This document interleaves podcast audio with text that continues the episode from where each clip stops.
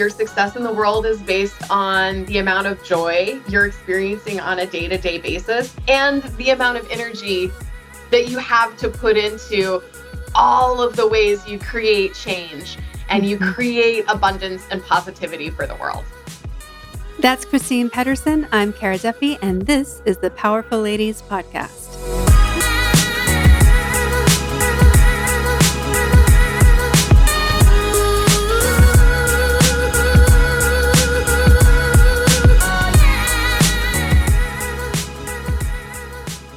I am so excited to have you on the Powerful Ladies podcast today.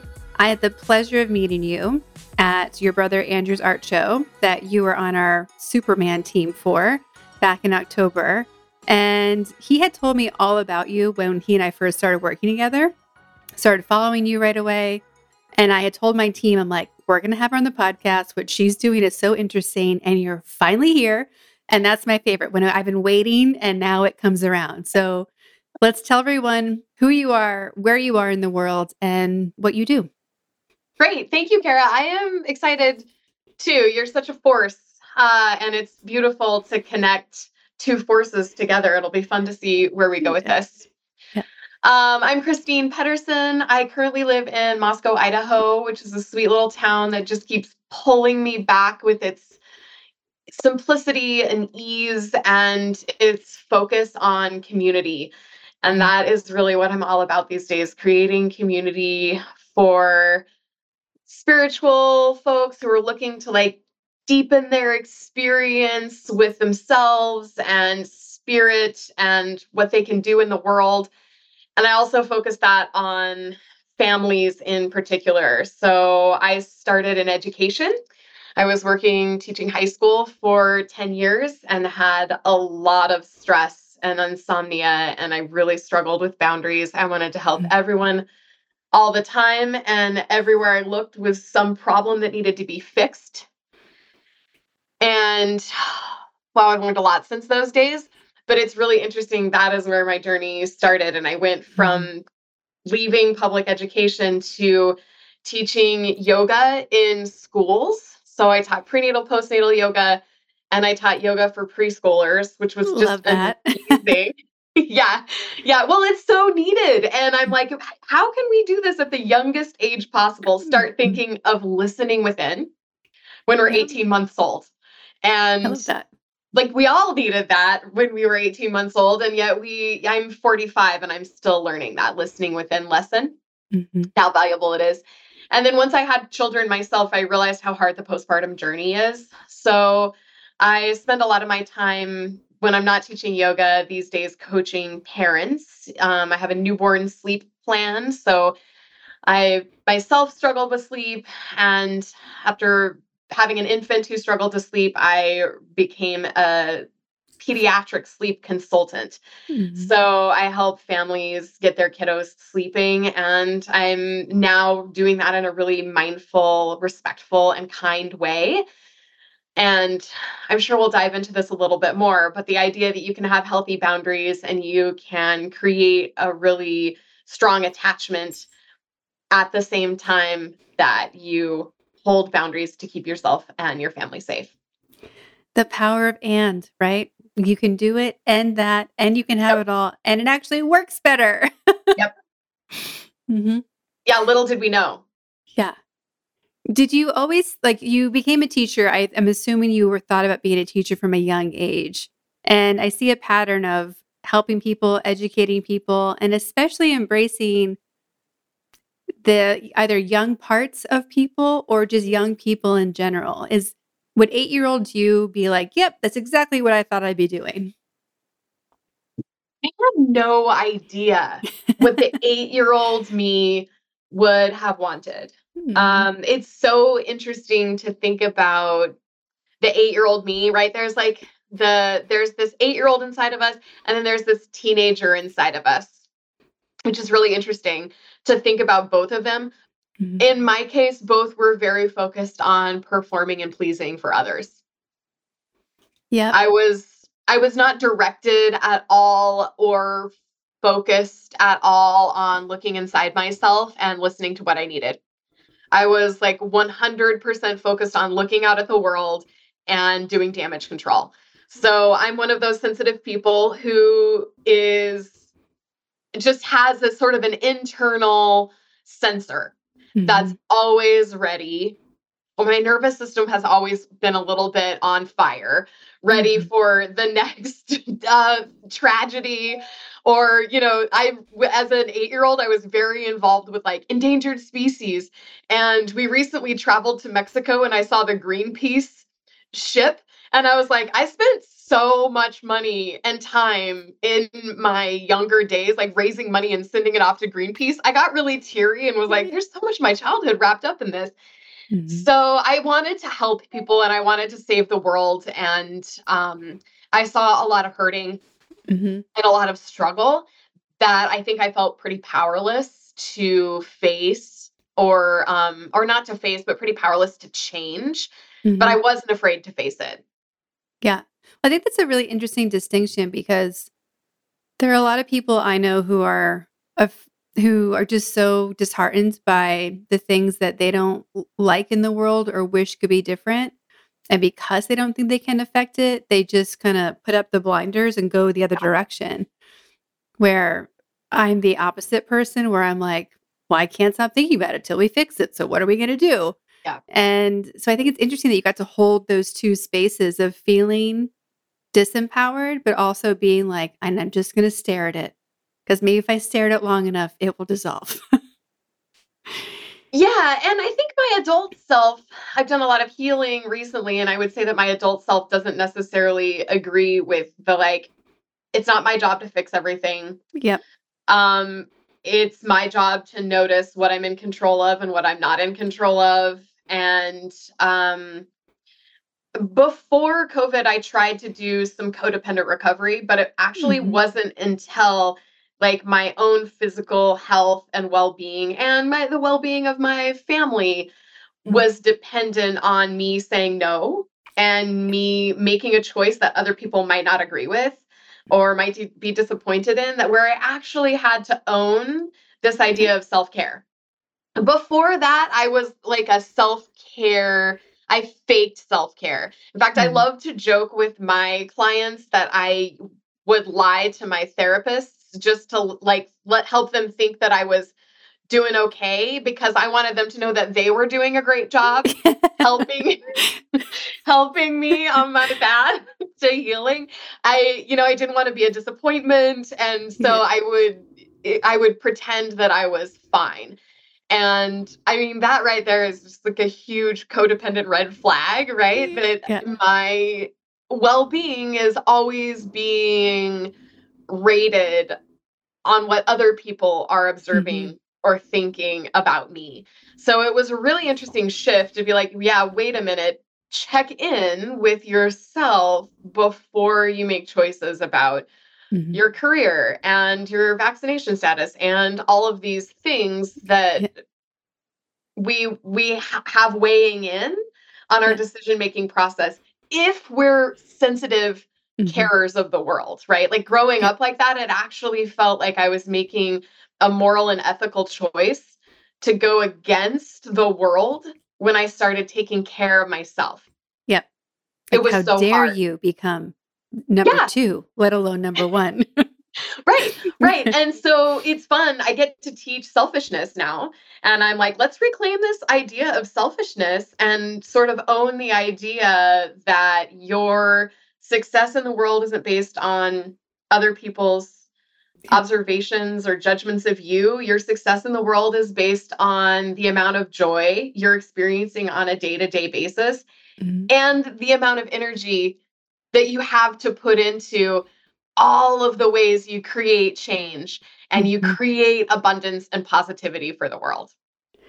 Well, and I think too, you you work in such a unique space of like new and young parents, and yeah. the world is currently not set up to give parents of any kind like extraordinary grace. Like everyone's doing it wrong, not doing it good enough, Yep. All we talk about is what you should fix and change and improve. And yeah. I keep going back to like the women in Mongolia who ride horses their whole pregnancy, strap their kids to their back, keep doing all their things. Those kids look like they're fine. Like seems to be working. Right. Right. they're not going they're, to piano. They're not going the other places. Yeah. What are they modeling for their kids? Yeah. right. Just like strength, resilience. I'm gonna do me. Yeah. Right. And and yet, uh, you're right. There's so much judgment on new parents. It's very rare to have someone asking whether it's your in-laws or you know your medical care providers or your sleep trainer right like mm-hmm. this is something that i'm really focused on is just asking like what's what works for you what's feeling best for you what's your intuition telling you mm-hmm. and uh, and i will say that a lot of responses that i get aren't based in like real intuition and knowing yeah. It's based in a scarcity mindset, it's based in a fear, it's based in trauma. So they're not able to answer honestly, like, how, what do I really feel or notice when I stand in my power? Because we're not mm-hmm. standing in our power. We've been really, really disempowered as women in general during pregnancy, for sure. Mm-hmm. And in our postpartum experience. During my pregnancy, I really did not like um, limitation defining what I couldn't couldn't do. Mm-hmm. Um, I mean, did I reduce the amount of sushi that I ate? Yes. Yes, I did. Did I eliminate it entirely? No. I also I have a picture of me doing a handstand at you know well beyond the recommended time and I was mm-hmm. like don't show this to my midwives who were of course my yoga students so they knew but um, yeah, I wasn't slowing down for anyone. And I also know that in my prenatal postnatal yoga training, which is mm-hmm. interesting mm-hmm. that you got the opposite feedback. Mm-hmm. I got the feedback that the human body needs to be touched. That that mm-hmm. touch between yoga participants and yep. for me to come along at the end of class and put my hands oh, on shoulders or mm-hmm. on the head or I mean, even just like touching pressure points where they could have sinus blockage mm-hmm. or whatever, like these healing, there's so yeah. many things our hands can do that are really healing and helpful. And the body's hormone levels are just getting ready to connect with this baby that's saying nothing but touch me, please, right? Cuddle yeah. me and snuggle me. So it's so interesting um, that our culture really doesn't promote that either, right? Again, it's the fear over. Mm-hmm. Like, because there are people who may really struggle with physical contact during yoga class, we never want to touch any of our students. Ask 1st mm-hmm. I'm pretty good about asking first, but I'm also assuming if you're in my class, in a pre postnatal yoga class, that you came there to engage and deeply connect. So mm-hmm. I do a lot of partner poses. All of my classes start with like a warm up and um, some active standing poses. And then in every class, we balance together. So we use each other for balance touch points. And then okay. we also do a little massage. So, like, stretching by pulling against each mm-hmm. other and lifting each other's heads and giving some traction and just having that that kinesthetic feedback mm-hmm. touch and connection is so vital Mm-hmm. And I don't necessarily think that people come to that class because of that. But if I don't perform those tasks, if I have another agenda for a few weeks, I hear about it. Yeah. They're like, can we touch each other today? Which is so cool. Mm-hmm. Well, and, and I, it broke my heart to hear that I, uh, there's studies, right, that we need six, ten, however many yeah. hugs a day to be optimum. So for all the people who are living alone, like we have to be at, like seeking hugs as much as we can. And then they removed the ability for priests and other spiritual leaders to yep. hug people in prison. And of course, there was a, a direct correlation between emotional behavior, acting out, just the the general life force of the people who were allegedly rehabilitating. And I I love that we wandered into this touch component because I don't think that it's something that is culturally accepted enough. Like everyone's like, yeah. especially in the US, right? It's like, okay, give me my three feet of space. Like the excuse to not with come within six feet during COVID, I think some people were like, yes.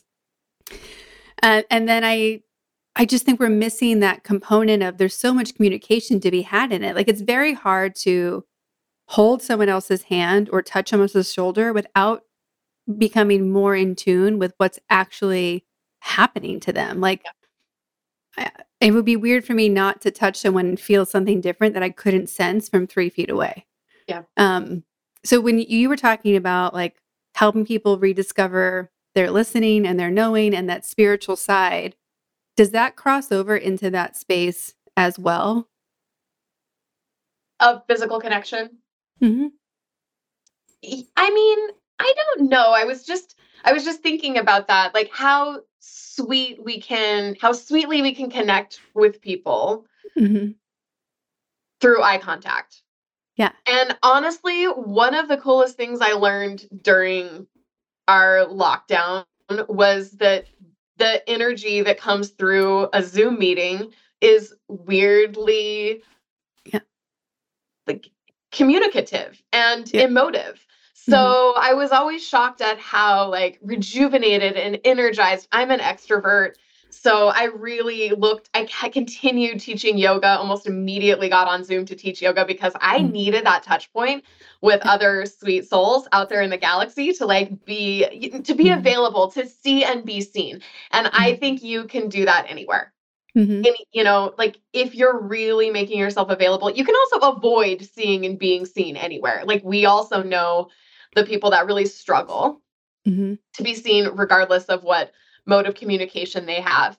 Um do i absolutely thrive on a nice 8 second let's take three breaths together and just like wrap our arms around each other and dig Mhm. into this hug because a quick one is not going to do hmm Absolutely. And I have like I have people in my life who just know like that's how we hug. Yeah. So when I see them in the grocery store, it's not a a quick side hug, right? It's like I'm coming at you, right? I'm, I'm coming in for a big old hug. And Mhm. then I have other people in my life who probably aren't comfortable with that. But how cool is it that you can you can create those points of connection with Mhm. people? And I do oftentimes at the end of yoga classes say like if you didn't get enough oxytocin in this class, then let's connect with two or three other people and you can give a silent hug. Yeah. Like it doesn't have to be a 20 minute conversation. Um you don't have to open up a big old can of worms to see and be seen. You can Mhm. just have eye contact and Mhm. a juicy hug. So I think it really depends on who you are and how you want to connect, but I think the intention of connection being there is the key. hmm That reminded me of one of the coolest things I've ever done in a coaching training program. They had everyone in the class line up in two rows. We faced each other. And for a minute each, you would rotate between your partners. Yep. And all you did was just keep eye contact for the Mhm. minute. Yep. It is, if you want a moving, emotional experience that rips your heart out and you actually Did you just cry? Oh, it, it's like you see, like you are literally looking at someone's soul, and like it took 60 seconds with someone that I barely knew, Yep. and I just knew things about them. Like Yep. there is no way to not know them. And I'm like, why don't we do this more regularly? Like I maybe I need to start doing it in my happy hours. we're we're gonna do an awkward stare, and then we'll all talk to each other. But it's I do it regularly in my yoga classes. I just have them sit knee to knee and take a Mhm. minute. And, you know, no one says that was easy and I'd love to do Yeah. more of those. Mhm. Um, and we laugh sometimes about like, you'd never do that in the grocery store. And it's my job as your yoga teacher to create uncomfortable spaces Yeah. for you to like really dig into what it means to share humanity with another Mhm. hu- like human who's going through all their own stuff that you don't have Yeah. to take responsibility for you can just bear witness Yeah. well, and we do this with our pets all the time. right Like I often am just staring into Brisket's eyes and I'm like, I know you're more than a dog. I know you are. you are my soulmate Yeah, you can't look into something's eyes for more than five seconds and then be like, I do want a hamburger. Like that's not how Yeah. it works. So Nope. um it's so interesting that we feel safe doing it with animals, but with people it's like, oh, this is gonna get weird. Because I think we know that they're gonna see us too.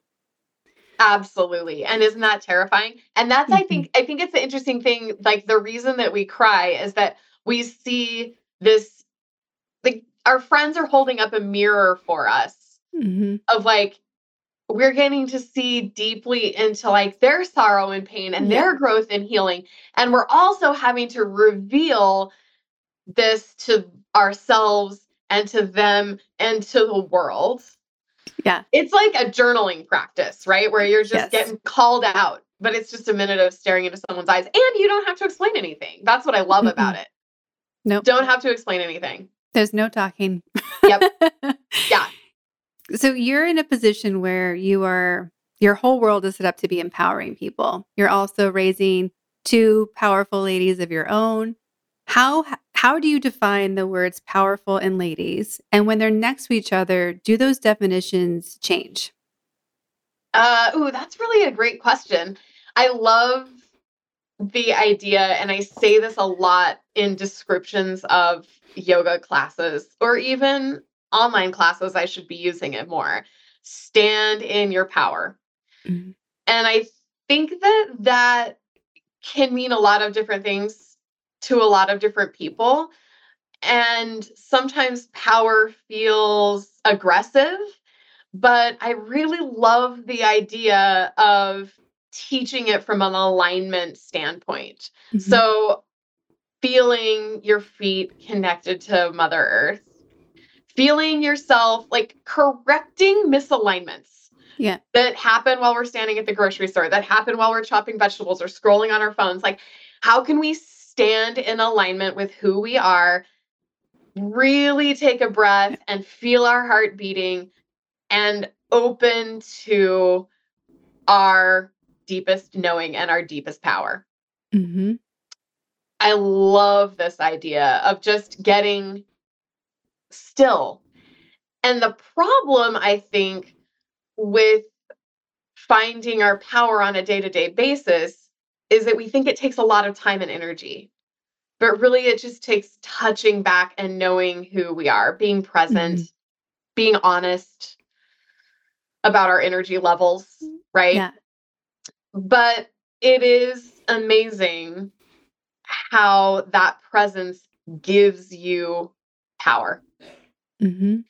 And it makes it so much easier to empower others when Yes. you recognize that you, when you can stand and be really present and really open to your truth, Mhm.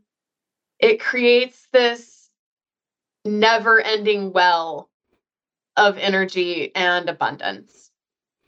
You know, we go I love where this is going. I love the idea of your whole world is connecting people to be in alignment so they can access their power because there there are steps to doing these things. Like I joke that I go to my hairdresser, my hair looks great, and I'm like, "Give me tips so I can do this by myself." I get home, I can never recreate it because Yeah. we're clearly missing steps 0 through 6. like the foundation of which I am doing my hair, there's I'm missing some core functions. Oh. And I think that's the same thing that happens so often when there's all these people who are sharing their knowledge and sharing what's worked for them. It's how do we get back to step negative five Yeah. so we can meet people who need us the most where they are?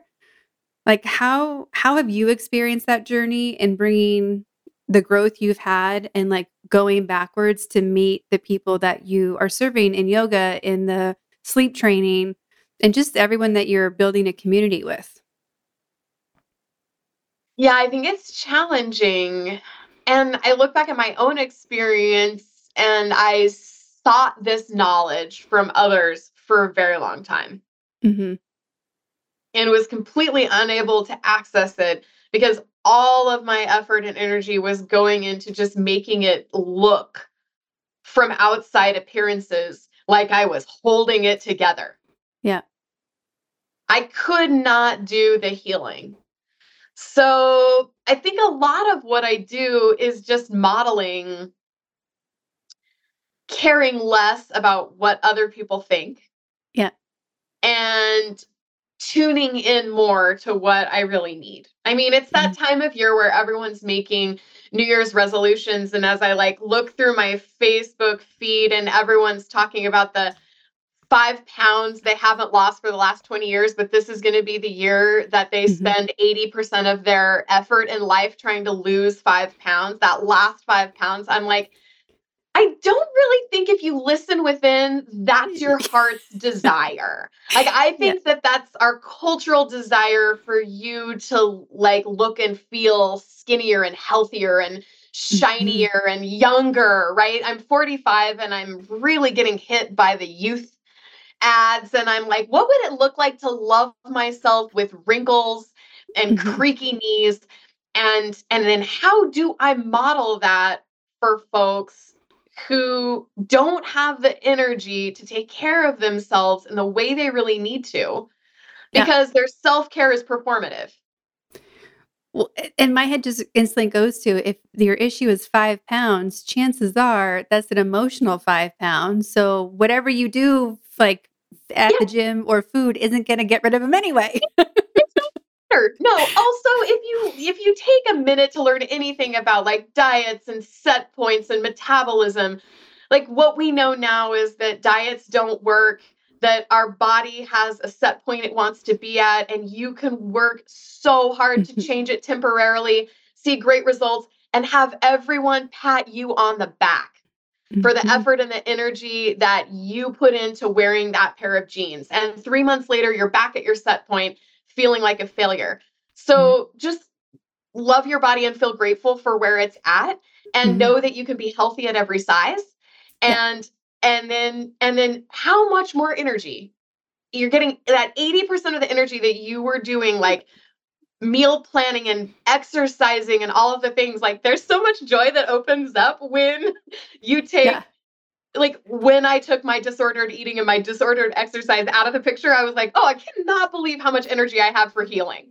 Yeah. and helping others because I'm yeah. not spending 10 hours a day either shaming myself or planning to restrict or punish myself well, so that I can lose that last five pounds. And then on the other side too, being mad at yourself for wanting tacos, yeah. wanting a margarita. Like, in, if you're going to do it, at least enjoy it. Like, I know it's exactly. We're we're so mean to ourselves. Well, and that actually has been an interesting and I think I could I have spent entire coaching calls with my clients mm-hmm. on this idea of you will never be able to stop punishing your children unless you can stop punishing yourself.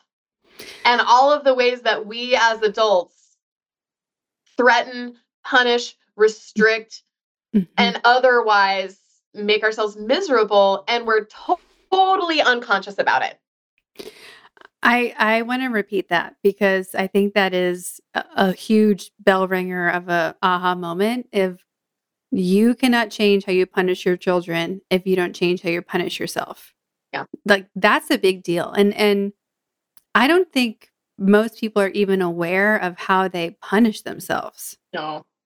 Um you know, I actually sent um uh, this video I found to Andrew yesterday of this dad who was in a car with his daughter.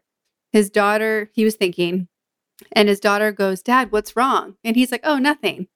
And he stopped himself and realized he just turned off her intuition mm-hmm. by saying, yeah. like, it, everything was fine. Because now she's doubting herself or she knows he's a liar. So he went back and he said, Thank you for asking how I was feeling. I was thinking about something that's causing me stress.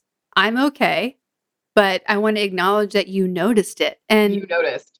This theme of noticing keeps showing up in different things I've been looking at lately. There was even last year a mother who changed her chore pattern. And this may even come from your page for like of a mother who stopped giving chores and started acknowledging kids when they noticed when something had to be done, the trash, the cleanup, and I it made it gave me this aha moment of how so many people are not trained to notice. No. We love to turn off our noticing. That actually yes. feels safer for us. Yeah. And and you and I are both oldest. So I don't know if being oldest like you don't have a choice like you have to notice on behalf of other people. Yeah. But it's like the classic guy trope of like they don't notice when the sink's full. They don't notice when um you're supposed to show up in this way. And I'm like, uh, how are we conditioning not just the stereotypical men male trope, but how are we conditioning all people to turn off their noticing, which I think is in, in alignment with turning off your knowing and your intuition? Yeah. So how how are you helping people get back to those things? Like, are you pointing out to parents like this might be how you are punishing yourself? Like, how are you helping people make those steps back? I mean, that is the biggest question. Mm-hmm. And and that's the fun thing about coaching is that we get to ask questions and then um, the community sort of shares out and i actually find that to be really helpful in fact the mm-hmm. most fun that i've ever had helping parents has been in a group setting where they are all cheering each other on yeah and i ask the question after saying you can't stop punishing your kids unless you stop punishing yourself. And everyone's like, well, I don't punish myself. But then when I ask the question, what, when you listen to your own voice inside your head, what does it sound like? What tone are you speaking into yourself? Yeah. What are the words that you're saying? What we find is that it's full of judgment, and it's usually a voice that sounds a lot like a difficult member of like an authoritarian person in your life, mm-hmm. either a teacher or a member of your church or a parent or a grandparent who wanted you to be something different than you were. Yeah. And that's really common. So you're going to punish yourself in their voice. And those punishing thoughts are maybe something that that person would never say to you, but their voice is in your head because you you took that on and you took that in. So that's a really interesting part of like opening that up. What is what is that voice mm-hmm. inside your head? Where is that coming from? What does it sound like? And and then how is that different from your true authentic voice? And mm-hmm. just teaching people how to speak to themselves like they would speak to a friend is huge. And that's a, a really big change. And we see a lot of parenting shifts coming from there because then again, when you can stop the punishing thought and say, okay, I know I'm experiencing this thought and these feelings, and that's mm-hmm. normal. And everyone experiences these similar thoughts and feelings. I know I'm not alone. And I can mm-hmm. speak to myself as a friend. If my friend was experiencing this, mm-hmm. what would I say to them? and then mm-hmm. actually like write that down or say that or text a friend and say i'm really needing to hear this right now and they're going to say heck yeah that's yeah. exactly what you should be saying to yourself so i have people create a lot of different tools for themselves so they either text me or email me mm-hmm. or drop me a message or they have a friend group that they've created that's like my healing friend group who are gonna yeah. be the voice in their head that they need when they catch themselves but the noticing and the catching themselves is huge mm-hmm. And then you can start catching yourself saying those things to your kids. Until you can't, you stop the cycle where it starts, which is like deep inside your eight year old's mm-hmm. insecure, fear based scarcity mindset self, there's you you can't like untrain or unlearn mm-hmm the words you're then you're scripting. And i will say that many of my parents come to me and the first thing they want me to do is can you just write me a script for getting out the door in the morning? You just tell me what to say and not sound like an a-hole and i'll say it and make me a sleep plan and i'll say these things so that i'm not threatening to like end all play dates and take away all their favorite toys until they go to sleep right? Like we do awful things at the end of the day trying to get our kids to sleep and I'm like, I can write you a script, but actually, what I really want is for you to go to the source and start mm. changing the way that you're mm-hmm. punishing yourself.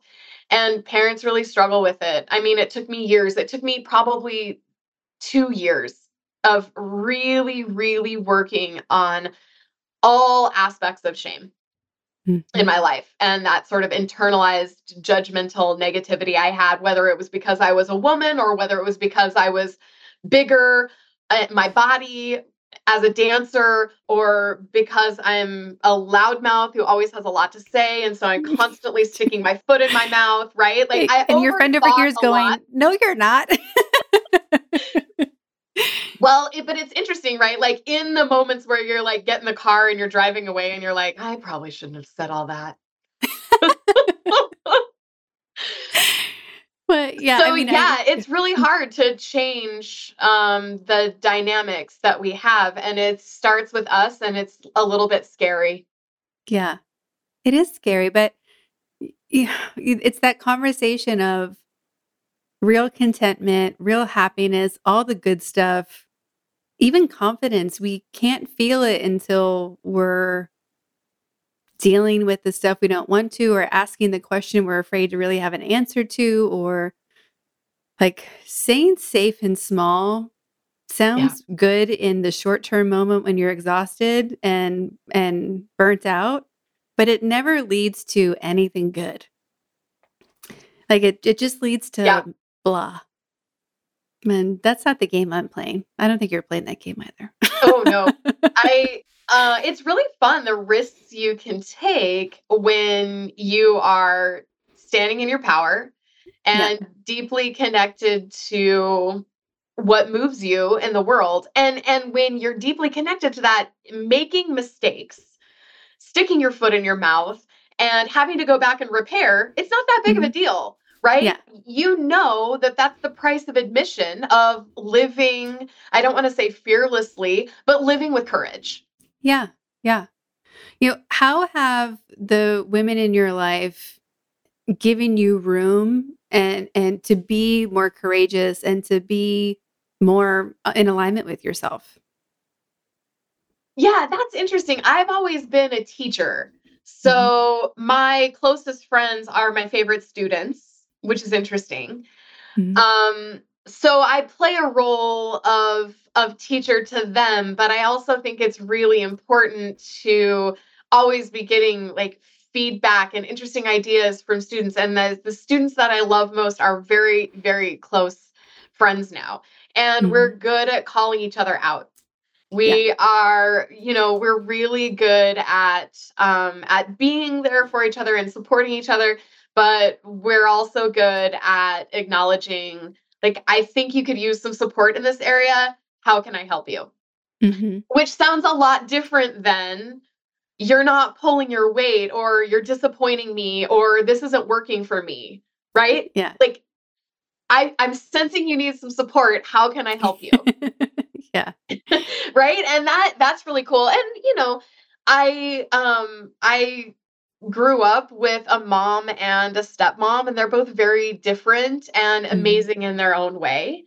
Mm-hmm. So I feel like I had a lot of great examples for creativity and um, and having a really strong social circle has mm-hmm. always been really important to me. Whether it was my undergrad days or my teaching days at the high school mm-hmm. or my yoga teaching days, I really, really love to surround myself with incredible women. Mm-hmm. Um, you know, one of the things that we've been asking everyone this year is is what do you want? What are you manifesting? How can this community of powerful ladies help you solve a problem, contribute to you? Um, it's a big group, so what do you need? What do you want? Oh, that's beautiful. Yeah, well, here so here's the really sweet thing. I've been um really moving slowly into this year. Mm-hmm. And usually I'm like in November thinking about what I want to manifest. And I have a big vision board and I've got like my words. My word for last year was expansion. I really mm-hmm. wanted to yeah. like grow my classes and reach more people and while that's my goal this year, I'm also a little bit more selfishly focused. Like, I want to take a hmm. watercolor class and I Ooh. want to learn to knit better. And th- it's things that I'm, it's professionally, I'm really like focused on connecting with this really sweet group of people. And I have mm. this should like I should be investing in systems so that I can have 50 hmm. people signing up for classes every month. Like I should be scaling and I have to really ask myself like is that my voice or is that the, mm-hmm. you know, Instagram algorithm yes. telling me what where I should be putting my money. Uh, so it's it's a really interesting time for me, and I am my mantra. The beginning of this year is it's safe to pause hmm and listen. Yep. I I really resonate with that because my new year has not started the way I expected to, not for any bad reasons, but like things just happened that delayed feeling like running out the door and delayed the like I think similar to you, like I start doing strategy with my clients in September because it takes a long time. Yeah. And so usually by now I'm like, let's go, like we're in it. And this year's been like so much slower and I'm actually okay with it. Yeah. And you know, I I have my board on my phone and the the phrase is getting closer to what matters most. Like that's what this year is about. Oh, I love And that. you can borrow it. You can you That's can have great. um but it it has been this weird reflection of like uh listening more and slowing down and being like, hold on. Like I I've already knew I was going to be committing to leaning into my f- more feminine energy this year and like feeling versus thinking because it's so easy for me to jump into logic solution based and I'm like, hold on. And it's it's I'm in that funny uncomfortable space of like it feels weird to take a second to make a decision. so it's Yeah, been really well, interesting. again there's like all of these other forces around you Yeah. i there's I, i'm sure you've seen this but the um friends and also like coaches that i look up to posting things like 24 things i'm going to do in 2024 and i'm like Yeah. is anyone thinking about 2035 because Right. is it really sustainable to continue writing lists for the year? Like I have like 10 bullet points. That's about where I'm at right Yeah. now. But I think I love what you just said about like getting closer to what's important. What's important to me is not having 24 freaking things to check off. Like I do not need a longer checklist of things to do Yeah. to make myself better in the world like that is definitely not what i need and and it's an in, it's so it's a really interesting thing to like ask yourself Mhm. what is important what are you Yeah. moving closer to okay i'm really curious what it is like what are three or four words that you can think of that you're moving closer to Um, I am moving closer to what was that? There's a word that I loved. It um like uh clear, like clearing things out. And and I'm using clear instead of clarity because it's like clearing out physical spaces, clearing out emotional spaces, like making room, Ooh, right? space- spaciousness So yeah, and like so what is what is that component? I'm also moving closer to like another layer of listening to myself. Mhm. Um, I'm such a believer, as you were talking about earlier, that we already know the answers. And regularly, I'm just giving my clients permission to do what they said they wanted to, but either doubted it was possible or didn't think it was a good idea or had a lot of doubt around it. So the self knowing and the self trusting component, there's always room to get deeper in that. So, how can I get deeper so I can help my clients get deeper into that as well? Um, and like, so I've been full time entrepreneur. This is, I'm going, I'm in year six. I've done a lot of building, I've done a lot of expansion, and there's always things to do. And it's funny that you bring up like the systems component because part of what I do with my clients is we only put the systems in that they need to Yeah. stop doing like it's not to do more it's so you can do less and the system can do it and people have often asked like can't you just put that into a course and i can watch it on my own time and i'm like no because if it's not your system it won't work Yeah. and that's a really hard thing for people to do because people want the solution now Yeah. but we have to do that work of like what do you really want because just because you should doesn't mean just because you could doesn't mean you should. Yeah. So you don't need Twitter. You don't need every social media platform. You I told a person the other day, they don't need social media at all. I thought they were going to have a heart attack at first and then they were like, "Wait, I don't need to do real." I'm like, "No, delete all of it. It's not going to drive you revenue. That's so- awesome. Why do it?" Like I'm sure in your world there's so much direct selling referrals it's like, you know, when people need, if you need less than 100 customers a year to hit your goals, you technically don't need digital marketing.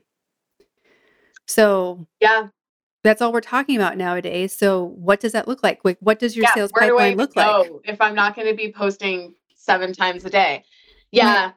And at the same time, like, I bet that's really reassuring to hear, right? What other outlets yeah. can we can we go to? And I honestly, I love all the alternatives to that, right? Which is yeah. like I do a lot of um, connecting with schools, whether I'm yep. I'm talking to parents or I'm talking mm-hmm. to their teachers and asking questions about how to teach more mindfully and and parent more mindfully and even like how to work with your coworkers more mindfully. This is the mm-hmm. hilarious thing is at the end of our course, what parents always say is, I'm mindfully parenting my husband and my yeah. in-laws right now.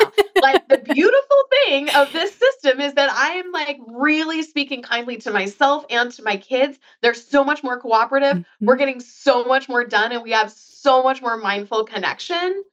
And I'm doing the same thing with my partner and my in-laws and it's mm-hmm. changing mm-hmm. the way i relate to everyone um so sometimes i have this like you know this feeling this um it's almost like an obligation sort of a mm-hmm. feeling like it's definitely coming from outside me but like what if i just changed this whole thing and did something bigger but i really love the focus on kids and you see that as like a theme yeah. throughout my world this like understanding making space for kids to be more mindful in the world. They can't do it unless their parents are on board too. Well, and and I really like uh I really get and see where you're coming from in the sense of you know if you fix the parent and especially the mother to children relationship, it starts changing the whole house, which then changes the neighborhood, which changes the town. But you also know that it's not it's like how do you empower kids at a young age when you know that come age like the second they are born, if not before, they are already having their perfect bundle of energy, beautiful, glowing self. Like parts of it are getting shaded and shadowed already. So like yeah. we have to teach kids how to protect themselves so they can yeah. stay as amazing and pure as as possible. And at the same time teaching adults not to take away someone's light because most of the time our light's been taken away. It hasn't been from a malicious place. It's been because. The adult is f- scared and doesn't know how to properly handle the situation. And they have no time and they're all burnt out, and decision fatigue is like maxed. yep. And suddenly they do something or say something that completely changes how you see the world, and you didn't need to. So, um, it's why I ask about the eight year old self because I really think that's such a beautiful age where kids are have one foot solidly in anything is possible, imagination, dreaming, creating, and one foot in like adulting in the sense like when you're eight, you can cook some food or make prepare some food. You like well, when I was a kid at eight, you could ride your bike away from the house and go do something more adult like, even if it was buying a Slurpee. So yeah. there's like an interesting being able to to translate and exist in both worlds that uh, I think I spend a lot of time getting clients back in because mm-hmm. whatever we loved when we were eight is probably going to indicate what we still care about. Like you still care about Greenpeace and the planet and taking care of things. It didn't go away. well, and our I love also that if we can tap into our playfulness, mm-hmm. play has a lot more energy than work. Yes. Right. Like uh, the the inner if we can bring the same energy to our career that we bring to play, then how beautiful is that? So I love this idea of like it might you might not be classifying your work as play, but how can you bring a playful energy mm-hmm. to it um, that's been last year was one of my really big goals was yeah. expansion and inspired action. So like mm-hmm. always taking action that I felt really excited about. And that meant if I looked at my list of things to do and one thing was just like not happening today, I trusted myself to move that to Mhm. another day when I was inspired to do it and take ta tackle these other things, right? And you Yeah. know when you wake up, like you may have on your list to go to to get yourself looking great and go on social media and and be live and post for all the world to see. And in that moment, everything in your body is screaming, no. Just Mhm. just sit on the couch with your messy bun and write the article. Mhm. Yeah. like, how freeing is it to be able to say, like, I'm gonna trust myself and I'm gonna write Yeah. the article because I know Mhm. it'll be so much better than me pretending that I want to show Yes. up for my audience today. And then other days you wake up and you're like, clear everything on the desk because I've got something to say, right? and, and it takes no energy or effort on your part to like show up in that way. And yet most of us don't have jobs where we can do this. So I'm feeling Mhm. really grateful as I say this that you and I both have jobs Mhm. where within reason there's some wiggle room to like really listen to our inner intuition and follow the thing that's going to be easiest and that we're feeling the most playful energy towards during the day um i feel like we i work especially with a lot of people who are like my life is so miserable in the way that i've set it up that i have to do yoga every morning and i have to get on the rowing machine for 40 minutes every night and i have to go mountain biking every single weekend and take the you know like there's all these things i have to do in order to Yeah. maintain my sanity and then you're you're like i'm thinking well what would happen if we just looked at creating a life that actually felt good when you went through the day to day Sorry, she fell off the couch. She woke up, rolled over, and fell off the chair. uh but yeah it is just an interesting um paradigm shift and i look at myself in my 20s Mhm. and I wonder, like, how could I, if I had known better, if someone had taught me this theory in a course, Mhm. would I have been able to apply it? How can we teach our kids these things way younger? Yeah. Yeah. I think I would have. Like, I think I would have thought, like, you got something there. And yet our our world is so regimented when you think about your high Mhm. school agenda, like all the things you need Oh. to do throughout your day, it's just a constant barrage of bells and where other people need you to be and all the assignments you've got to be juggling and turning in. I honestly don't know how we make it through that phase of our existence. Um and no wonder we go on to be highly stressed out people who have really unhelpful and unhealthy coping strategies. I, I- still think the hardest I have ever worked were the last two, maybe three years of high school. Yeah. Um, I have ne- like college was easier. Oh yeah. Adult like work was easier. Like the the pressure, the full schedule between athletics and school, and eh, I don't like the fact that I thank goodness that I did that when there wasn't social media. We just got internet like at the end of my high school days, so. Yeah. I spent a lot of time when I wasn't doing something on the schedule, just sitting in my room and listening to music.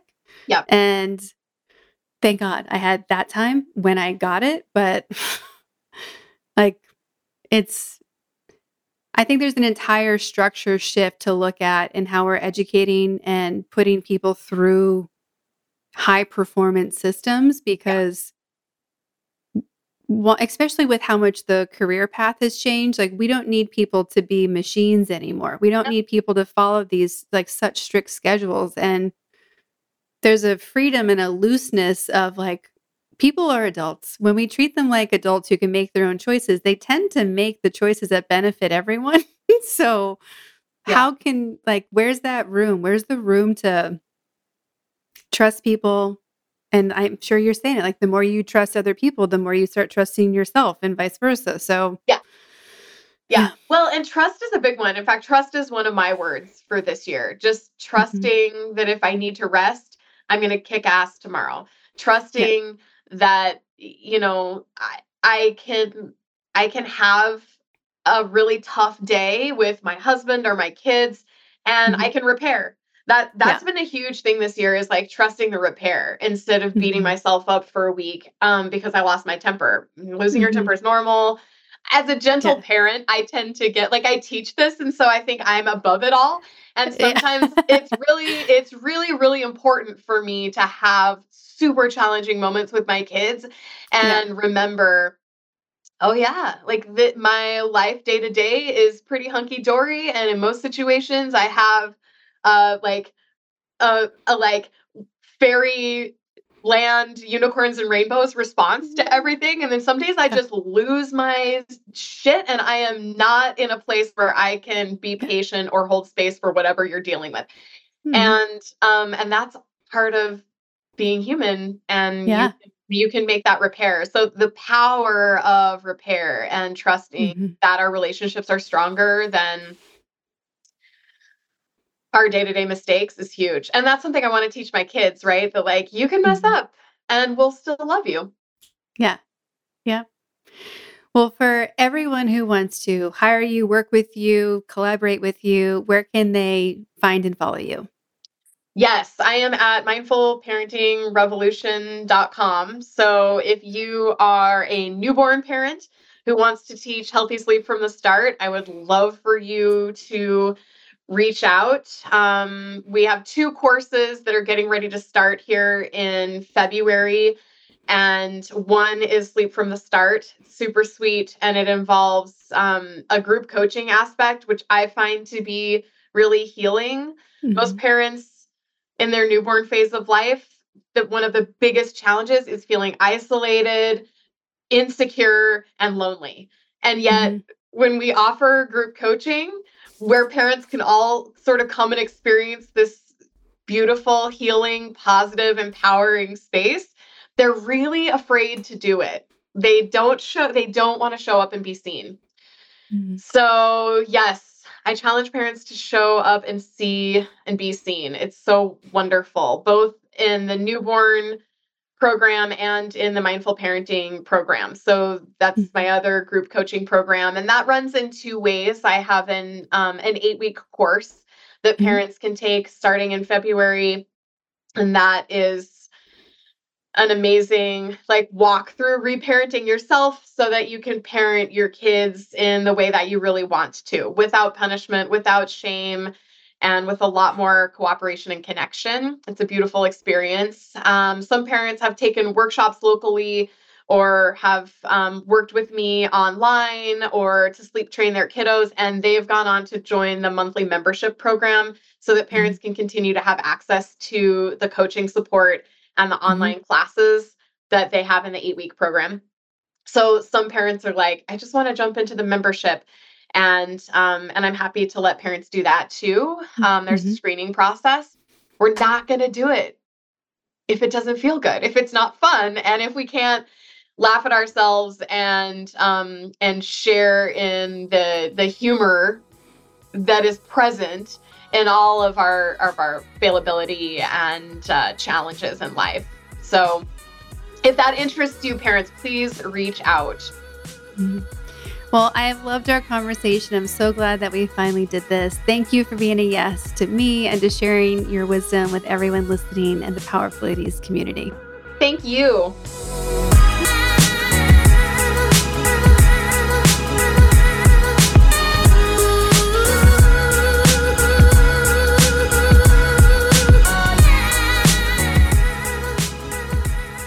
All the links to connect with Kristine and Mindful Parenting Revolution are in our show notes at thepowerfulladies.com. Subscribe to this podcast, give it a rating and review, and then come hang out with us on Instagram at Powerful Ladies. Connect directly with me by visiting karaduffy.com or kara underscore duffy on Instagram. I'll be back next week with a brand new episode and new amazing guest. Until then, I hope you're taking on being powerful in your life. Go be awesome and up to something you love.